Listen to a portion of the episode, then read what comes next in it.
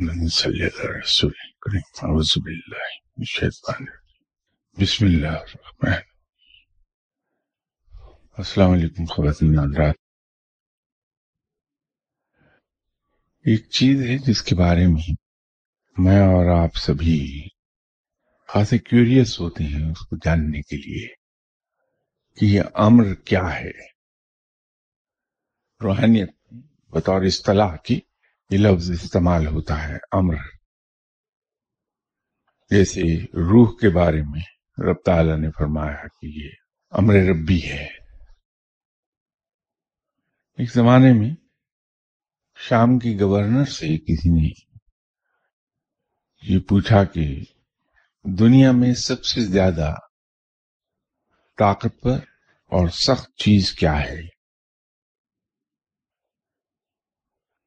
تو گورنر شام نے کچھ دیر غور کرنے کے بعد کہا کہ یہ ایسا سوال ہے جس کا جواب شاید میں نہیں دے پاؤں گا۔ اس کا جواب دنیا میں ایک ہی ہستی ہے جو دے پائے گی، وہ ہے حضرت علی کرم وجہ۔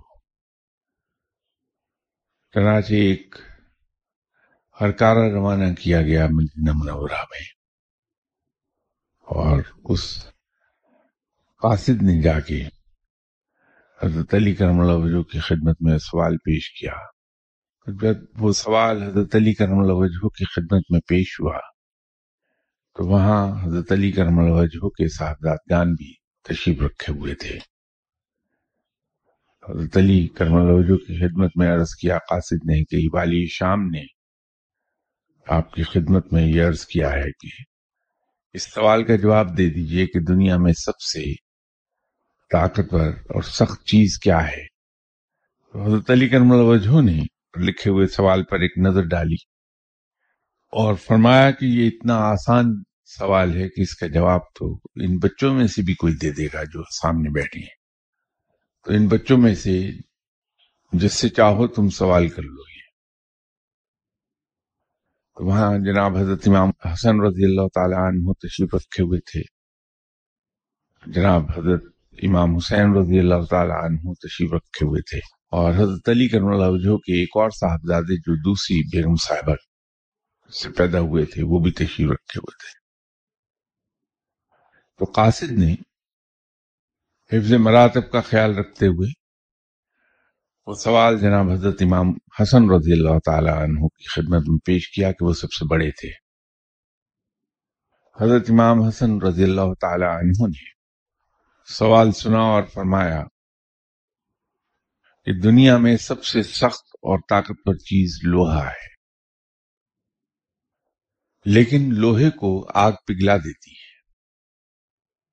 تو اس سے ثابت ہوا کہ لوہے سے بھی طاقتور آگ ہے۔ آگ جو اتنی طاقتور ہے کہ لوہے جیسی سخت اور مضبوط چیز کو پگھلا دے، اس کو پانی ٹھنڈا کر دیتا ہے۔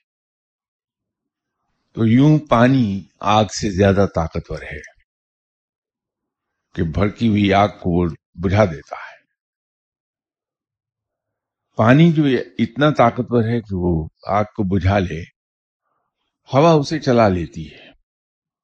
کیونکہ جو لہریں اٹھتی ہیں، یہ ہوا کے زور پہ اٹھتی ہیں۔ تو یوں ہوا پانی سے زیادہ طاقتور ہے۔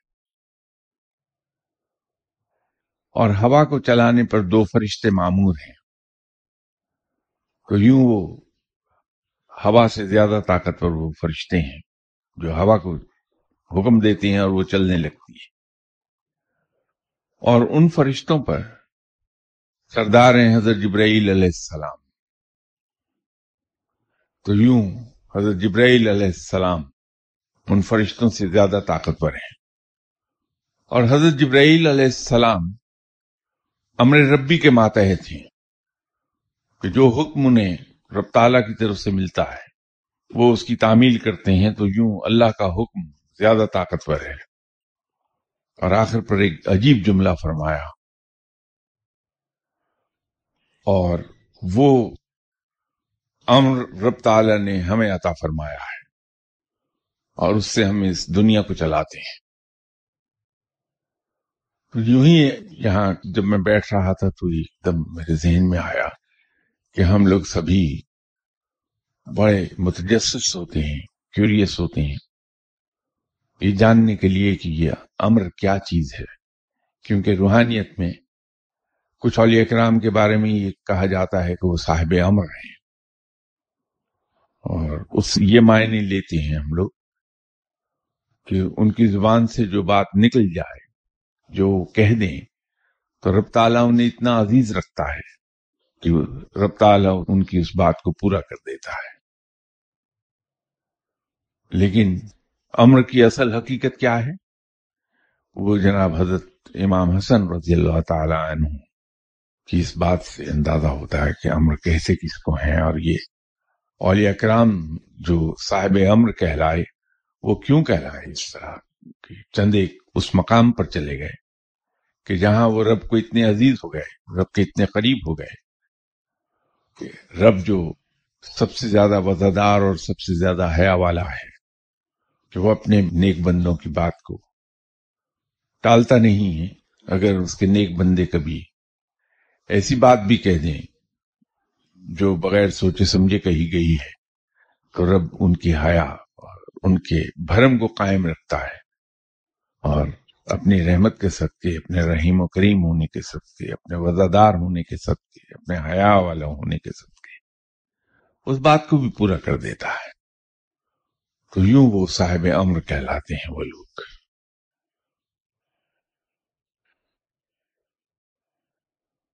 کسی صاحب نے ایک سوال پوچھا ہے۔ ایک طالب علم کی حیثیت سے سوال کر رہا ہوں۔ یقیناً میرا علم ناقص ہے۔ سنت کی پیروی ہر مسلمان کو کرنی چاہیے۔ اس بات سے تو کوئی انکار نہیں۔ ایک سنت وہ ہے جو حضور صلی اللہ علیہ وسلم کی ظاہری شکل و صورت ہے اور دوسری حضور صلی اللہ علیہ وسلم کے اخلاق، لین دین اور عبادت وغیرہ ہیں۔ دونوں کی اہمیت پہ روشنی ڈال دیجیے آگے فرمایا کہ دونوں ساتھ ساتھ چلنی چاہیے کہ نہیں۔ یہی اسی محفل میں بارہا ایک بات ہم لوگ عرض کرتے ہیں کہ دین اسلام مذہب نہیں ہے۔ یہ دین اسی لیے کہلاتا ہے یہ وہ طریقہ ہے وہ طرز حیات ہے اور وہ کوڈ آف کنڈکٹ ہے جو اللہ تعالی اپنے بندوں سے چاہتا ہے کہ وہ اس طرح دنیا میں زندہ رہیں، اس طرح سے وہ زندگی گزارے اس کے بندے۔ اگر ایک چیز کو صرف تھیوریٹیکلی ہم بیان کرتے رہیں، صرف الفاظ ہی سے ہم یہ کہتے رہیں کہ اسی طرح سے کر لو تو احتمال یہ رہ جاتا ہے کہ کوئی سمجھے، اس کو کوئی نہ سمجھے کیونکہ فہم و فراست کا، عقل کا، سمجھ کا معیار ہر انسان میں ایک سا نہیں ہے۔ کچھ کم سمجھدار ہیں، کم عقل والے ہیں۔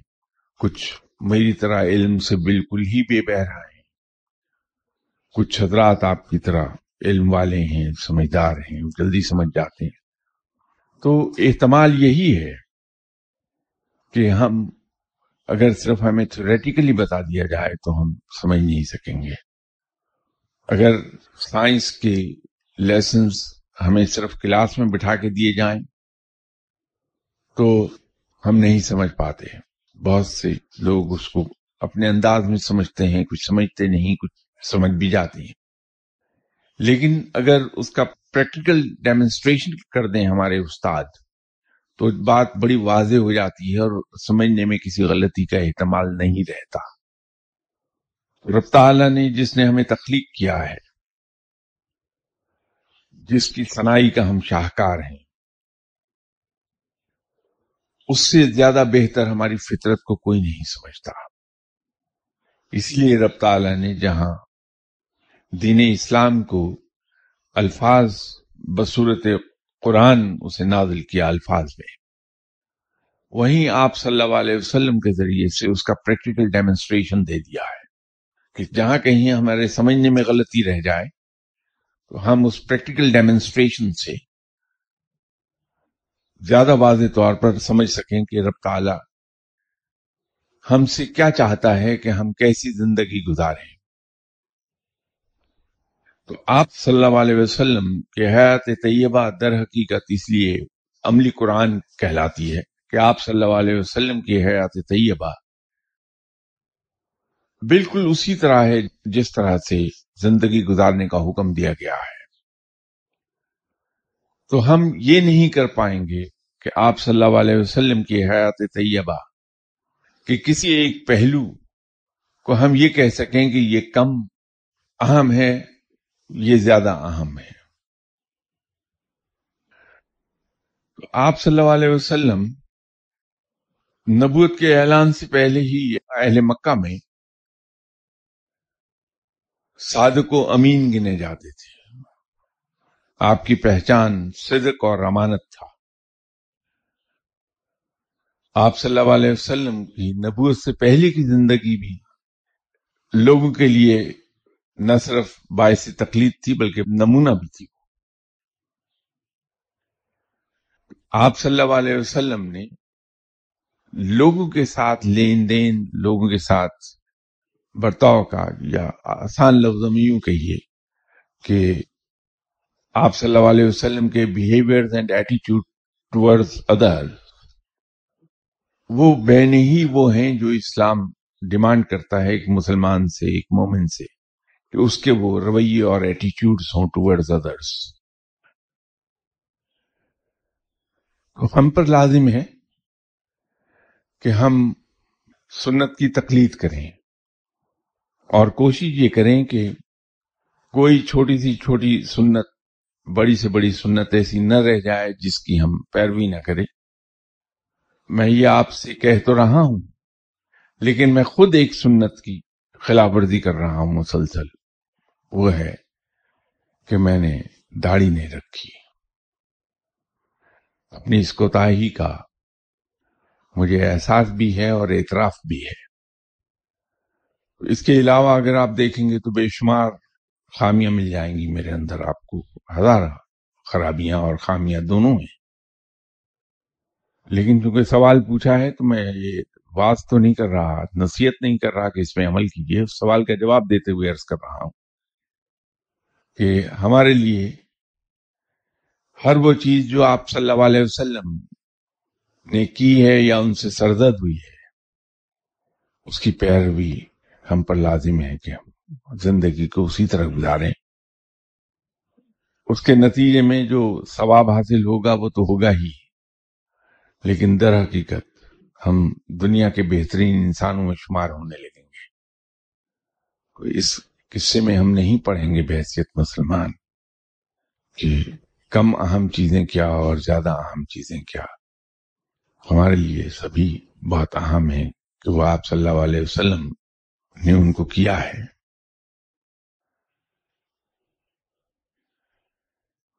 یہ دوسرا سوال کے سامنے پوچھا ہے کہ فقیر رنگ کتاب میں آپ نے قرض کی ادائیگی کے لیے دعائیں لکھی ہیں، ان کی اجازت عام ہے۔ بالکل اس کی اجازت کی ضرورت ہی نہیں ہے۔ کہ وہ قرض کی ادائیگی کی دعائیں تو آپ صلی اللہ علیہ وسلم کی بتائی ہوئی دعا ہے ان میں۔ تو آپ صلی اللہ علیہ وسلم تو سب کے ہیں۔ ہم تو الحمد للہ پھر امتی ہیں آپ صلی اللہ علیہ وسلم کے۔ میرے نزدیک تو آپ صلی اللہ علیہ وسلم غیر مسلموں کے بھی اتنے ہی ہیں جتنے ہمارے ہیں۔ آپ صلی اللہ علیہ وسلم سب کے لیے رحمت ہیں۔ چاہے وہ کوئی ہو، اس لیے رحمت اللہ عالمین کہلاتے ہیں۔ رحمت للمسلمین نہیں کہلاتے۔ اور اس کا ہم نے ایک نمونہ دیکھا بھی ہے کہ مغرب نے آپ صلی اللہ علیہ وسلم کی بتائی ہوئی چیزوں پر عمل شروع کیا ہے۔ اور دیکھ لیجیے کہ ان کو اللہ نے دنیا میں کس طرح عروج عطا فرمایا ہے۔ آپ صلی اللہ علیہ وسلم کی پیروی جو بھی کرے گا فلا پا جائے گا۔ یہ اور بات ہے کہ اگر کلمہ گو نہیں تو آخرت میں اس کے لیے کچھ نہیں ہے۔ سب کچھ اس کو دنیا ہی میں عطا کر دیا جائے گا۔ اور اگر کلمہ گو ہے، آپ صلی اللہ علیہ وسلم کا امتی ہے، تو اس کا اجر اسے آخرت میں بھی ملے گا۔ تو آپ صلی اللہ علیہ وسلم کی بتائی ہوئی دعا، کوئی بھی پڑھ لے، چاہے امتی ہو یا نہ ہو، تو بھی اس کو فائدہ مل جائے گا۔ عجیب بات یہ ہوئی کہ یو کے جاتا ہوں تو میرے پاس وہاں کے لوکلز بھی آتے ہیں اور امیرکنز کافی آتے ہیں۔ اور اوبیسلی جو لوکلز ہیں یا امیرکنز ہیں موسٹلی یا تو جیو ہیں یا پھر کرسچنز ہیں۔ اردو یا عربی یا فارسی کوئی اور زبان تو انہیں آتی نہیں، وہ انگریزی جانتے ہیں، اس لیے کہ مادری زبان ہے۔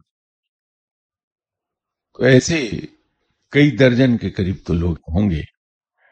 کہ وہ ہیں تو جیو یا کرسچنس لیکن ان کو میں نے رومن عربک میں لکھ کر کچھ پرانی آیات، کچھ صورتیں جیسے سورہ فاتحہ ہے، پہلا کلمہ، سورہ اخلاص، یہ انہیں رومن عربک میں لکھ کے دے دی۔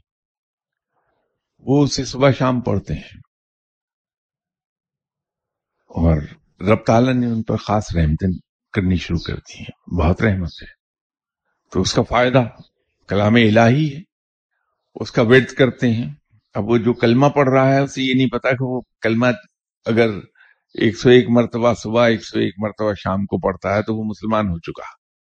وہ اس چیز سے واقف نہیں ہے۔ ایک صاحب تو دن میں تین بار قرآن پاک کی تلاوت کرتے تھے۔ ایک زمانے میں ان کے ساتھ ایک ایسی خاتون آئی جو اسٹریچر پر تھیں۔ آئی اور چلی گئیں۔ کیونکہ میں تو کبھی کسی سے یہ نہیں پوچھوں گا کہ بھائی کون ہوں، کہاں سے آئے ہو؟ میرے لیے اتنا کافی ہے کہ آنے والا اسی رب کا بندہ ہے جس رب کا میں ہوں۔ بس وہ رشتہ میرے لیے بڑا مضبوط ہے کہ وہ میرے ہی رب کا بندہ ہے۔ وہ تو کافی عرصے کے بعد ایک دن ایک انگریز صاحب تشریف لائے، ای میل ایک جیب سے نکالی۔ اور مجھے کہنے لگے کہ mister Shah you remember lady came to you on stretcher وہ چونکہ واحد کیس ایسا جو اسٹریچر پہ لٹا کے لائی گئی وہ یاد رہ گیا تھا، ذہن میں تھا تو میں نے کہا yes I do remember that وہ انہوں نے کہا کہ she has sent to me an email let me tell you she is perfectly fine now اس نے وہ ای میل مجھے پڑھنے کو دی. تو اس میں اس خاتون نے اس کو لکھا ہوا تھا کہ میں اب اللہ کے فضل و کرم سے بالکل ٹھیک ہوں. اور آج میں نے پہلی بار اپنی گارڈننگ خود کی ہے. تو اللہ نے اس کو اتنا صحت یاب کر دیا کہ وہ گارڈننگ کرنے لگ گئی اپنے باغ میں۔ تو وہ مجھے کہنے لگا انگریز کہ mister Shah we didn't tell you at that time that she is specially like you so what doesn't make me any difference اس نے کہا کہ okay please read this email آگے میں نے پڑھا تو اس نے اس کو لکھا ہوا تھا کہ مسٹر کلپ، جیسے تم نے مجھے کہا تھا، آج میں روحوں سے بات کی رات کو۔ تو حضرت مریم کی روح آ گئی اور میں نے ان سے پوچھا، کہنے کا مطلب یہ نہیں کہ روحیں اس طرح آتی ہیں، یہ ٹھیک ہے، غلط ہے، اس سے مجھے غرض نہیں۔ میں ایک واقعہ آپ کو سنا رہا ہوں، اس میں میرے عقائد کو دخل نہیں ہے۔ تو میں نے حضرت مریم کی روح سے جو تم نے کہا تھا وہ پوچھا کہ اس طرح سے کلف صبح دوپہر شام قرآن پاک پڑھتا ہے اور اس کو ایک مسلم اسپرچلسٹ نے بتایا ہے کہ تم قرآن پاک پڑھا کرو۔ تو وہ کیا صحیح کر رہا ہے یا غلط تو نہیں کر رہا؟ تو بی مریم کی روح نے جواب دیا کہ نہیں، وہ ٹھیک کر رہا ہے۔ اس کے آگے سوال جواب تھے جن کا تعلق میری ذات سے تھا، اس کو چھوڑ دیجیے اگر وہ اس کے جوابات کچھ برے ہوتے تو میں ضرور آپ سے بیان کر دیتا، لیکن ایسے نہیں کہ میں ان کو اپنی زبان پہ کہوں آپ سے۔ بات یہ ہے کہ قرآن پاک وہ غیر مسلم بھی پڑھتے ہیں، لیکن اس کا فائدہ رب تعالیٰ انہیں، اس کے انعامات رب تعالیٰ انہیں اسے دنیا میں عطا فرما دیتا ہے اپنے وعدے کے مطابق کہ جو نیک کام نان مسلم کرتے ہیں، ان کا عجر اسی دنیا میں دے دیا جاتا ہے۔ آخرت میں ان کے لیے میرے پاس کچھ نہیں ہوگا۔ تو یہ دعائیں ہم تو پھر امتی ہیں، الحمدللہ۔ اللہ نے ہمیں یہ، ہم پر کرم کیا ہے کہ ہم امتی ہیں، آپ صلی اللہ علیہ وسلم کو وہ دعا ضرور پڑھیے۔ دوسرا سوال انہی صاحب نے کیا ہے کہ اکثر مختلف عزیزوں یا دوستوں کی وفات اور الٹے الٹے خیالات آتے رہتے ہیں، ان سے چھٹکارا کیسے پایا جائے؟ کچھ چیزیں فطری ہیں اور ایسی چیزیں جو فطری ہوں یا ہم ایسی دعائیں کریں جو غیر فطری چیزوں کے لیے ہوں۔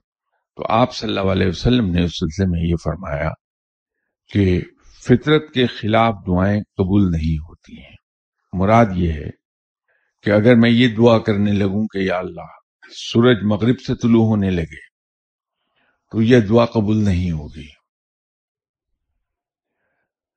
جو فطرت ہے اس کے اندر رہتے ہوئے، اسی اسکوپ میں رہتے ہوئے ہم جو دعا مانگتے ہیں وہ قبول ہو جاتی ہے۔ اللہ تعالیٰ قبول فرمانے والا ہے۔ اب اصل میں دعا کے سلسلے میں تین چیزیں ہیں۔ ایک تو یہ ہے کہ دعا سنی جائے۔ جو رب نے کہا کہ میں دعائیں سنتا ہوں، میں دعا سننے والا ہوں۔ دوسری چیز یہ ہے کہ دعا قبول ہو جائے۔ فرمایا کہ میں دعائیں قبول کرتا ہوں۔ اب اسی کا ایک تیسرا حصہ ہے۔ دعا سننا، دعا کا قبول فرمانا، اور تیسرا حصہ ہے دعا کا پورا ہونا۔ اب یہ جو آخری حصہ ہے، یہ اپنے وقت پر پورا ہوتا ہے۔ رب فوری طور پہ دعا سن بھی لیتا ہے، رب تعالیٰ قبول بھی فرما لیتا ہے۔ لیکن قبول وہ اپنے وقت پر ہوتی ہے کہ رب تعالیٰ کا اپنا ایک نظام ہے اور ایک بڑا ڈیلیکیٹ بیلنس ہے، جس پر وہ اس کائنات کو چلا رہا ہے۔ اور بڑے آرکیسٹرائز نظام ہے چلنے کا اس کا۔ بالکل جس طرح آرکیسٹرا میں ہر ساز اپنے وقت پر بجتا ہے، پھر بند ہو جاتا ہے، چپ ہو جاتا ہے، پھر دوسرا بجتا ہے۔ ایک وقت میں تمام ساز نہیں بجتے ہیں، ترتیب سے بج رہے ہوتے ہیں، جس سے سر پیدا ہوتے ہیں۔ تو اسی طرح کائنات کا جو نظام چل رہا ہے، یہ بھی آرکیسٹرائزڈ ہے آرکیسٹرا کی طرح وقت پر ساز کی آواز آتی ہے۔ تو یہاں بھی وقت پر کام ہوتے ہیں۔ تو ہم جو دعا کرتے ہیں، وہ سنی بھی جاتی ہے، قبول بھی ہو جاتی ہے۔ لیکن پوری اس وقت ہوتی ہے جب اس کا وقت ہوتا ہے، جہاں وہ اس نظام کے اندر فٹ ہو رہی ہوتی ہے۔ ایک ہمارے یہاں چیف جسٹس تھے۔ نائنٹین نائنٹی میں، کسی فنکشن میں میں بھی گیا ہوا تھا تو وہاں انہوں نے مجھے دیکھا، وہ تشریف لے آئے۔ انہوں نے کہا کہ مجھے پوتے کی بڑی خواہش ہے کہ میرے یہاں پوتا پیدا ہو۔ ان کے دو صاحبزادے ہیں۔ تو میں نے ان سے عرض کیا، مجھے کیا پتا ہے؟ تو ایسے ہی جو منہ میں آیا، کہہ دیا، اٹھا کے، اس میں تو کوئی کمال ہے نہیں، کہ کوئی بھی راہ چلتا ہوا بندہ جو منہ میں آئے کہہ دے، کوئی روکنے والا تو ہے نہیں ہمیں۔ تو میں نے ان سے کہا کہ رب تعالیٰ آپ کو ایک ہی پوتا آتا فرمائے گا اور وہ آپ کے چھوٹے بیٹے امجد کے گھر میں پیدا ہوگا۔ کہنے لگے، بڑے بیٹے کو؟ تو میں نے کہا جی ان کے یہاں نہیں ہوگا پیدا۔ تو خوش بھی ہوئے اور ساتھ ان کے کچھ تھوڑا سا وہ ملال کا پہلو بھی تھا کہ بڑے بیٹے کے بارے میں میں نے کیا کہہ دیا۔ حالانکہ ان کو یہ یقین کرنا ہی نہیں چاہیے تھا۔ میرا کہ میں آوارہ آدمی ہوں جو منہ میں آیا، کہہ دیا کسی کو۔ تو بڑے بیٹے کے یہاں بیٹا نہیں پیدا ہوا، وہ پوتا نہیں پیدا ہوا ان کے۔ وقت گزرتا رہا۔ دو ہزار نو میں ایک دن یہیں اسی گھر میں وہ مٹھائی کا ڈبا اٹھائے ہوئے تشریف لائے۔ میں نے کہا، آئیے۔ آپ یہاں کہاں پائے جاتے ہیں؟ کہنے لگے، شاہ صاحب، آپ نے کہا تھا کہ امجد کی یہاں بیٹا پیدا ہوگا۔ تو کل اس کے یہاں بیٹا پیدا ہوا۔ کہنے لگے، انیس سال کے بعد آج اللہ نے رحمت کر دی، بیٹا پیدا ہو گیا۔ میں نے کہا بڑی مہربانی اور ان انیس سالوں میں آپ نے کتنی گالیاں مجھے دی کہ دیکھو بڑا ولی اللہ بن کے آیا تھا کہہ گیا کہ پوتا پیدا ہوگا، پوتا آج تک پیدا نہیں ہوا۔ تو ہنسے اس بات پہ۔ اب بات یہ ہے کہ وہ دعا تو قبول ہو گئی انیس سو نبے میں۔ لیکن وہ پوری ہوئی اپنے وقت پر جا کر ٹو تھاؤزینڈ نائن میں آفٹر نائنٹین ایئرس اب اس تمام عرصے میں معلوم نہیں انہوں نے کس کس کے پاس کیا کیا میرے بارے میں کہا۔ لیکن جو بھی کہا، صحیح کہا ہوگا۔ میں بھی تو سیدھا کیوں نہیں کہتا کسی سے کہ بھائی میں کون سا نیک آدمی مجھ سے کیوں دعا کرانے آئے ہو؟ تو میرا نفس بھی بڑا پھلتا پھولتا ہے جب کوئی آ جائے بھولا بھٹکا آدمی سلام کرنے۔ تو ہم نے بھی کہا کہ چلو شاید کوئی اور سن رہا ہو کہ چیف جسٹس صاحب کسی ولی اللہ کو پکڑ لائے تو شاید اسی طرح دو چار لوگ مجھ سے دعا کرانے آ جائیں۔ میں نے بھی کہہ دیا، حالانکہ مجھے تو فوراً کہہ دینا چاہیے تھا، بھائی کسی نیک آدمی کے پاس جاؤ، جا کے دعا کراؤ وہاں سے۔ تو ہوتا یہ ہے کہ دعا قبول تو ہو جاتی ہے، لیکن پوری ہوتی ہے اپنے وقت پر جا کے۔ تو یہ بات چلی تھی خیالات سے۔ انسان کی فطرت میں ہے کہ اس کو خیالات آتے رہتے ہیں۔ اور یہ خیالات کا اس طرح سے ڈرانا در حقیقت ایک رحمت ہے ہمارے لیے۔ ہماری بہت سی ناسودہ خواہشات کے بارے میں ہم خیالوں ہی میں دیکھتے ہیں کہ وہ ہماری خواہشات پوری ہو گئی اس سے ہمیں ایک اطمینان کا احساس ہوتا ہے۔ اگر یہ سہولت بھی نہ ہو ہمارے پاس تو جس کو ہم خیالی پلاؤ پکانا کہتے ہیں، تو شاید بے چینی ہماری حدود کو پار کر جائے۔ تو انہیں وے یہ اچھے بھی ہیں۔ یہ فطری امر ہے، ان سے گھبرانا نہیں چاہیے۔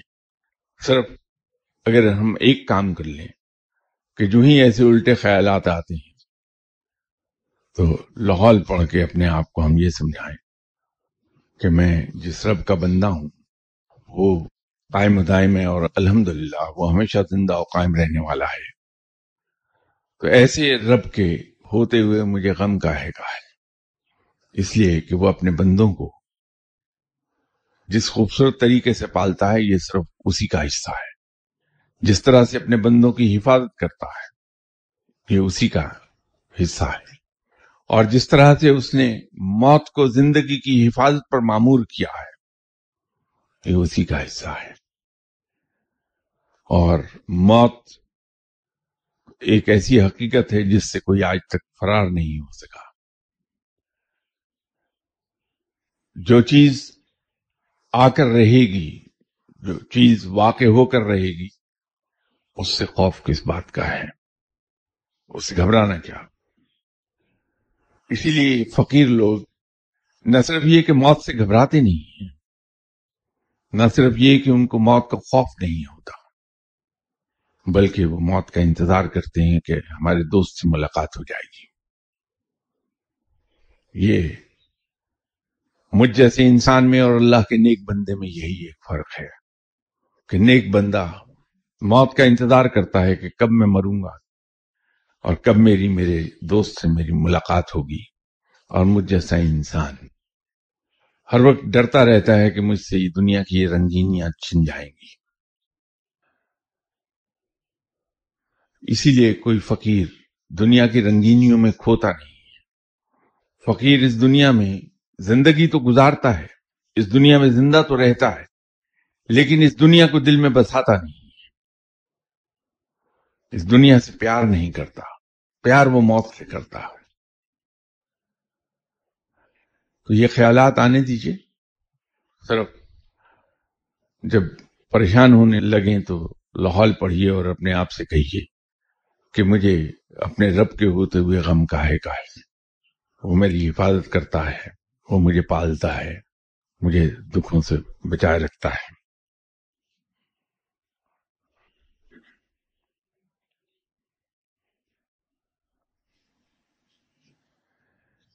دیکھیے پرفیوم کے بارے میں ایک زمانے سے بحث چلی آ رہی ہے کہ یوڈیکلونس یا اسی قبیل کی دوسری پرفیومز جن کے استعمال میں الکوہل کو ایز کیریئر یوز کیا جاتا ہے، اس کا استعمال کرنا جائز ہے یا ناجائز؟ اس پر علماء کا خیال یہی ہے کہ انہیں نہ استعمال کیا جائے۔ نان الکوہلک پرفیومز بھی ملتی ہیں۔ تو ہم نان الکوہلک پرفیومز ہی کو استعمال کرنا شروع کر دیں۔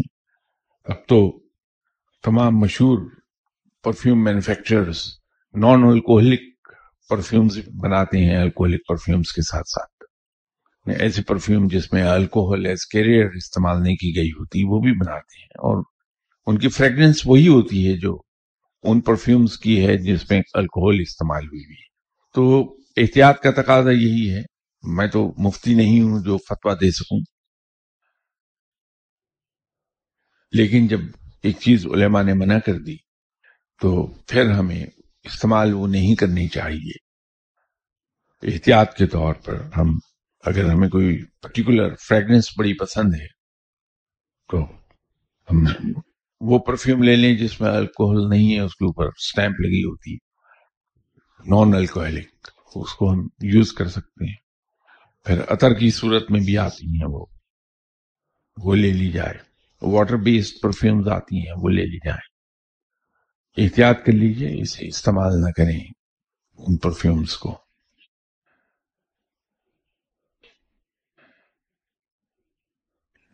ابھی وقت ہے یا کسی اور صاحب کے ذہن میں اگر سوال ہے تو فرما دیں دیوبند مسلک بریلوی اہل تشی اہل حدیث ایک دوسرے کے پیچھے نماز نہیں پڑھ۔ طلوع اسلام نبی کریم صلی اللہ علیہ وسلم خانہ کعبہ میں تمام مکاتب فکر کے لوگ نماز پڑھتے ہیں حج کے دوران جس میں ایک لاکھ نماز کا ثواب ہے با جماعت۔ اگر وہ اپنی پڑھتے ہیں جا کر ان کے پیچھے نہیں پڑھتے تو کیا ان کی نماز ہو جاتی ہے؟ دوسرا مسجد نبوی میں پچاس ہزار نمازوں کا ثواب ہے۔ ایک نمازی کے ساتھ کے ساتھ۔ اگر وہ اپنی پڑھیں گے تو وہ قبول ہوگی۔ اور ادھر ہمیں وہ بریلوی، دیوبندی، اہل تشی اہل حدیث ہونے کے ناطے ایک دوسرے کے ساتھ پیچھے نماز پڑھنے سے منع کرتے ہیں کہ ان کی نماز نہیں قبول ہوتی۔ اس پہ ذرا روشنی ڈالیے۔ تھینک یو اس میں دو تین چیزیں ہیں کہ خانہ کعبہ کو ہم کسی اور چیز پر محمول نہیں کر سکتے۔ اس کی حیثیت ہے۔ اپنی اور ایک مسجد عام مسجد جو ہمارے محلے میں بنی ہے خانہ کعبہ کو اس پر محمول نہیں کر سکتے۔ دوسری بات یہ ہے کہ جیسے میں اکثر کہتا رہتا ہوں کہ میرے پاس علم نہیں ہے میں تو بیکار شخص ہوں۔ تو شاید علم کی کمی ہی کی وجہ سے جانداری کی بات یہ ہے، بالکل آنےسٹلی عرض کر دوں کہ مجھے آج تک یہی نہیں پتا چلا کہ اسلام میں کہیں ایسے اسکول آف تھاٹس کا وجود بھی ہے جن کو ہم مختلف ناموں سے پکارتے ہیں۔ میرے نزدیک تو سیدھا سیدھا اسلام وہ ہے جو قرآن پاک میں بیان ہوا ہے اور آپ صلی اللہ علیہ وسلم نے اپنی حیات طیبہ کی صورت میں اس کا پریکٹیکل نمونہ پیش کیا ہے۔ بس اس سے زیادہ آگے مجھے چونکہ علم کی کمی ہے، اس لیے مجھے کچھ نہیں پتا۔ تو میں تو کسی بھی مسجد میں آج تک مجھے یہ بھی نہیں پتا چلا کہ میں اگر سفر پر ہوں یا رات چل رہا ہوں کہیں، تو کس مسجد میں نماز پڑھایا رب کا گھر ہے جو نماز پڑھائی جا رہی ہے۔ اگر ہاتھ چھوڑ کے نماز کوئی پڑھ رہا ہے، تو آپ صلی اللہ علیہ وسلم نے ہاتھ چھوڑ کے بھی نماز ادا فرمائی ہے۔ کوئی سینے کے قریب ہاتھ باندھ کر پڑھ رہا ہے نماز، تو آپ صلی اللہ علیہ وسلم نے ایسی بھی نماز پڑھی ہے۔ کوئی ناف پر ہاتھ باندھتا ہے، تو آپ صلی اللہ علیہ وسلم نے اس طرح بھی نماز پڑھی ہے۔ کوئی آمین زور سے کہتا ہے وہ بھی درست ہے کہ آپ صلی اللہ علیہ وسلم نے آمین زور سے بھی فرمایا ہے۔ صرف ایک احتیاط یہ ہوتی ہے کہ جو کرت کر رہے ہیں امام صاحب، وہ آمین کو ڈفرینٹلی کہہ دیں تاکہ دونوں کے ساتھ مکس نہ ہونے پائے۔ ایسا نہ لگے کہ جو صورت تلاوت فرمائی ہے امام صاحب نے، آمین اس کا حصہ ہے۔ یہ نہ ہو، یہی ایک احتیاط ہے۔ تو باقی اگر بآباد بلند کسی نے آمین کہہ دیا تو آپ صلی اللہ علیہ وسلم نے آمین بھی فرمایا ہے۔ اگر کسی نے دل میں آمین کہہ دیا تو وہ بھی درست ہے کہ آپ صلی اللہ علیہ وسلم نے بہت سے موقعوں پر یہ فرمایا، مجھے نہیں معلوم فرق کہاں ہے۔ میرا اسلام تو یا میرا علم اسلام کے بارے میں یہیں آ کے ختم ہو جاتا ہے کہ قرآن کیا کہہ رہا ہے اور آپ صلی اللہ علیہ وسلم نے اپنی عملی زندگی کو کس طرح بتایا ہے۔ اس سے آگے نہیں پتا مجھے کچھ بھی۔ تو چونکہ اس سے آگے کا علم نہیں ہے مجھے اس لیے میں کچھ کہہ بھی نہیں پاؤں گا آپ کو۔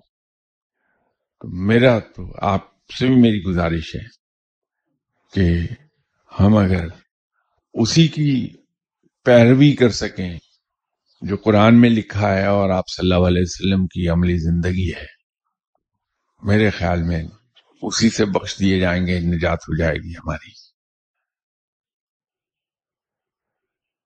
سر، سکون۔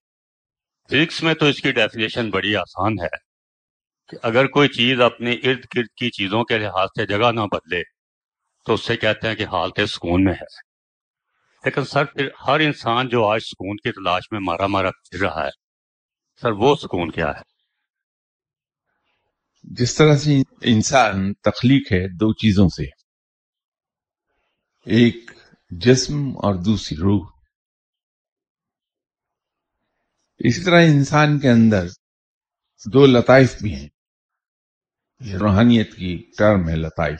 بڑے اہم لطائف ہیں وہ۔ ایک قلب اور دوسرا نفس۔ جب ہم نفس کی ماننے لگتے ہیں، تو ہمارا قلب یا ضمیر ہمیں جینے نہیں دیتا۔ وہ ہمیں سوئی چبوتا رہتا ہے کہ یہ صحیح راستہ نہیں ہے۔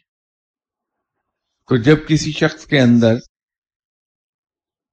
دو ہوائیں بیک وقت چلیں گی، دو رخ پر ہوائیں بیک وقت چلیں گی، تو وہاں انسان کے کپڑے بھی اڑیں گے اور آواز بھی پیدا ہوگی۔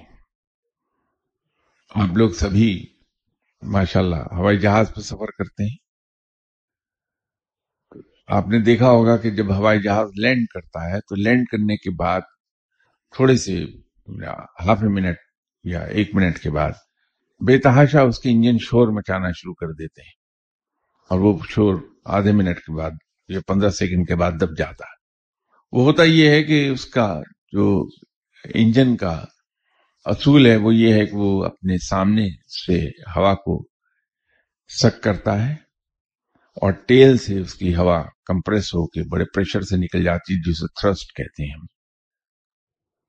لیکن جب وہ لینڈ کر جاتا ہے تو اگر اس سپیڈ پر 150 miles 160 miles and at times even at 180 miles an hour وہ دوڑ رہا ہوتا ہے جب رن وے کو ٹچ کرتا ہے۔ تو اس پہ اگر بریک ڈائریکٹلی اپلائی کر دی جائے تو وہ اتنی ہیٹ اپ ہو جائیں گی کہ آگ لگ جائے گی بریکوں میں۔ تو اس سے ہم انجن سے مدد لیتے ہیں اس جہاز کو روکنے کے لیے اور اس کے اس اصولی چیز کو کے سامنے سے منہ سے وہ ہوا لے رہا ہے انجن اور ٹیل سے اس کے کمپریس ہو کے نکل رہی ہے۔ اس کو ریورس تھرسٹ دے دیتے ہیں کہ ہوا سامنے کی طرف نکلنے لگتی بجائے ٹیل سے نکلے۔ انجن کے سینٹر میں وہاں ان کے ہاؤسنگ بنی ہوتی ہے، اس کو وہ کھول دیتا ہے پائلٹ بٹن کے ذریعے۔ تو ہوا پھر سامنے کو جاتی تو سامنے سے ہوا آ رہی ہے اور انجن بھی پورے پریشر سے سامنے کو ہوا پھینکتا ہے۔ نتیجہ یہ ہے کہ جہاز رکنے بھی لگتا ہے، اس کی سپیڈ ٹوٹ جاتی ہے اور شور بے تحاشا پیدا ہوتا ہے۔ تو جب انسان کے اندر یہ دو مختلف ہوائیں ایک دوسرے کے اگینسٹ چلتی ہیں، تو بالکل وہی کیفیت پیدا ہوتی جہاز پر کہ انسان ڈگمگانے بھی لگتا ہے اور شور بھی پیدا ہوتا ہے۔ وہ شور بے سکونی کی صورت میں ہے۔ تو اگر ہم کہیں اپنے قلب کی یا ضمیر کی آواز سنتے رہیں اور اس پر زندہ رہیں۔ تو انسان بڑا پرسکون ہوتا ہے۔ آپ نے کبھی کسی فقیر کو زندگی میں بے سکون نہیں دیکھا ہوگا۔ نہ ان کے پاس کھانے کے لیے پوری روٹی ہے، نہ پہننے کو پورا لباس ہوتا ہے، نہ رہنے کو پوری چھت ہوتی ہے۔ لیکن ان سے زیادہ آپ کو پرسکون اور خوش انسان روئے زمین پر نہیں دکھائی دے گا۔ صرف اس لیے کہ وہ اپنے ضمیر کی آواز پر زندہ رہتے ہیں۔ وہ زندگی کو اس طرح گزارتے ہیں جیسے رب نے گزارنے کا حکم دیا۔ وہ آگے بڑھنے کے لیے نہ تو ایلبو کا استعمال کرتے ہیں اور نہ ہی وہ ہرس میں مبتلا ہوتے ہیں۔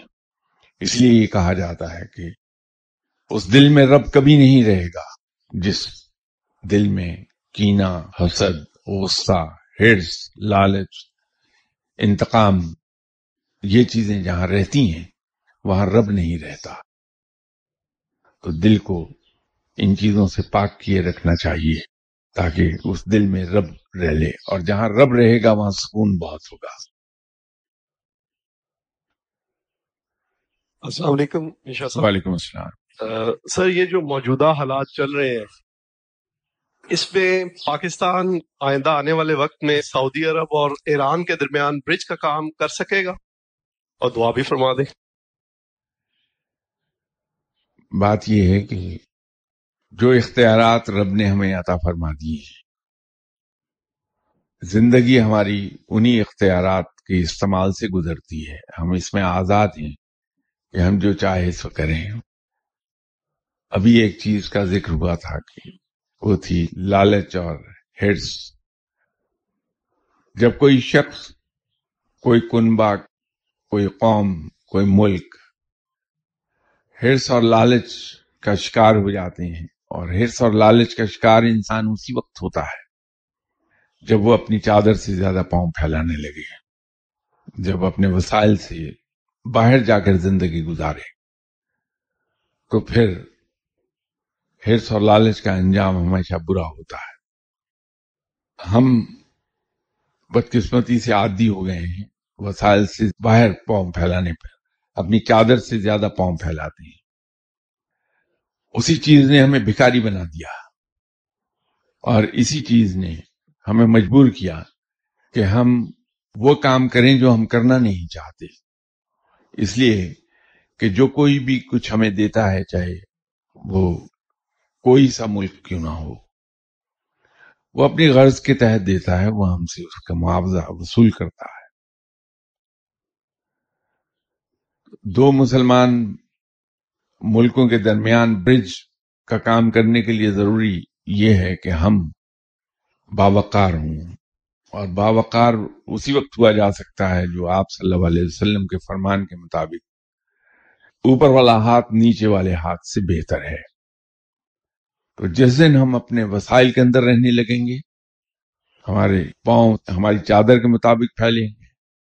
اور جس دن ہم نے ہاتھ پھیلانا بند کر دیا، ہم اس قابل ہو جائیں گے اور یہ وقت شاید آپ تو نوجوان لوگ ہیں، میں زمانہ قدیم سے تعلق رکھنے والا انسان، تو میں نے پاکستان کو اس حال میں دیکھا ہے۔ یہی ہمارا پاکستان تھا کہ شاہ ایران ہر تیسرے مہینے پاکستان آ کے اپنے ملک سے متعلق مشورے ہم سے لے کر جاتا تھا۔ یہی پاکستان تھا۔ جس پر کئی ایک ملکوں میں اس کے شہریوں پر ویزے لازم نہیں تھے۔ ہم ایران اور ترکی بغیر ویزے کے جا سکتے تھے۔ نائنٹی ایٹ پرسینٹ کنٹریز ایسے تھے دنیا کے جہاں ہمیں ویزا آن لینڈنگ ملتا تھا۔ ہم گئے جا کے ایئرپورٹ پر، امیگریشن ڈیسک پر، پاسپورٹ پیش کیا اور اسٹیمپ ہو جاتا تھا۔ اور یہی وہ پاکستان ہے جس کے نام سے ہم نے انڈیا کو لرزتے دیکھا ہے۔ یہ میں کوئی جذباتی بات نہیں کر رہا، نہ کوئی مبالغہ آ رہی ہے اس میں۔ یہ حقیقت ہے کہ ایک وقت تھا ہم پر کہ انڈیا ہمارے نام سے کانپتا تھا۔ وہ زمانہ جب گیا اور ہم نے ہاتھ پھیلانا شروع کیا دوسروں کے سامنے اس حال کو ہم آ گئے ہیں۔ دعا فرمائیے کہ دوبارہ سے ہم باوقار ہو جائیں اقوام عالم کی نظر میں۔ تو انشاءاللہ ضرور ہم برج کا کام کریں گے۔ میں آپ سے نیکسٹ سنڈے تک کے لیے اجازت چاہتا ہوں۔ بشرط زندگی انشاءاللہ آپ سے ملاقات ہوتی ہے۔ السلام علیکم۔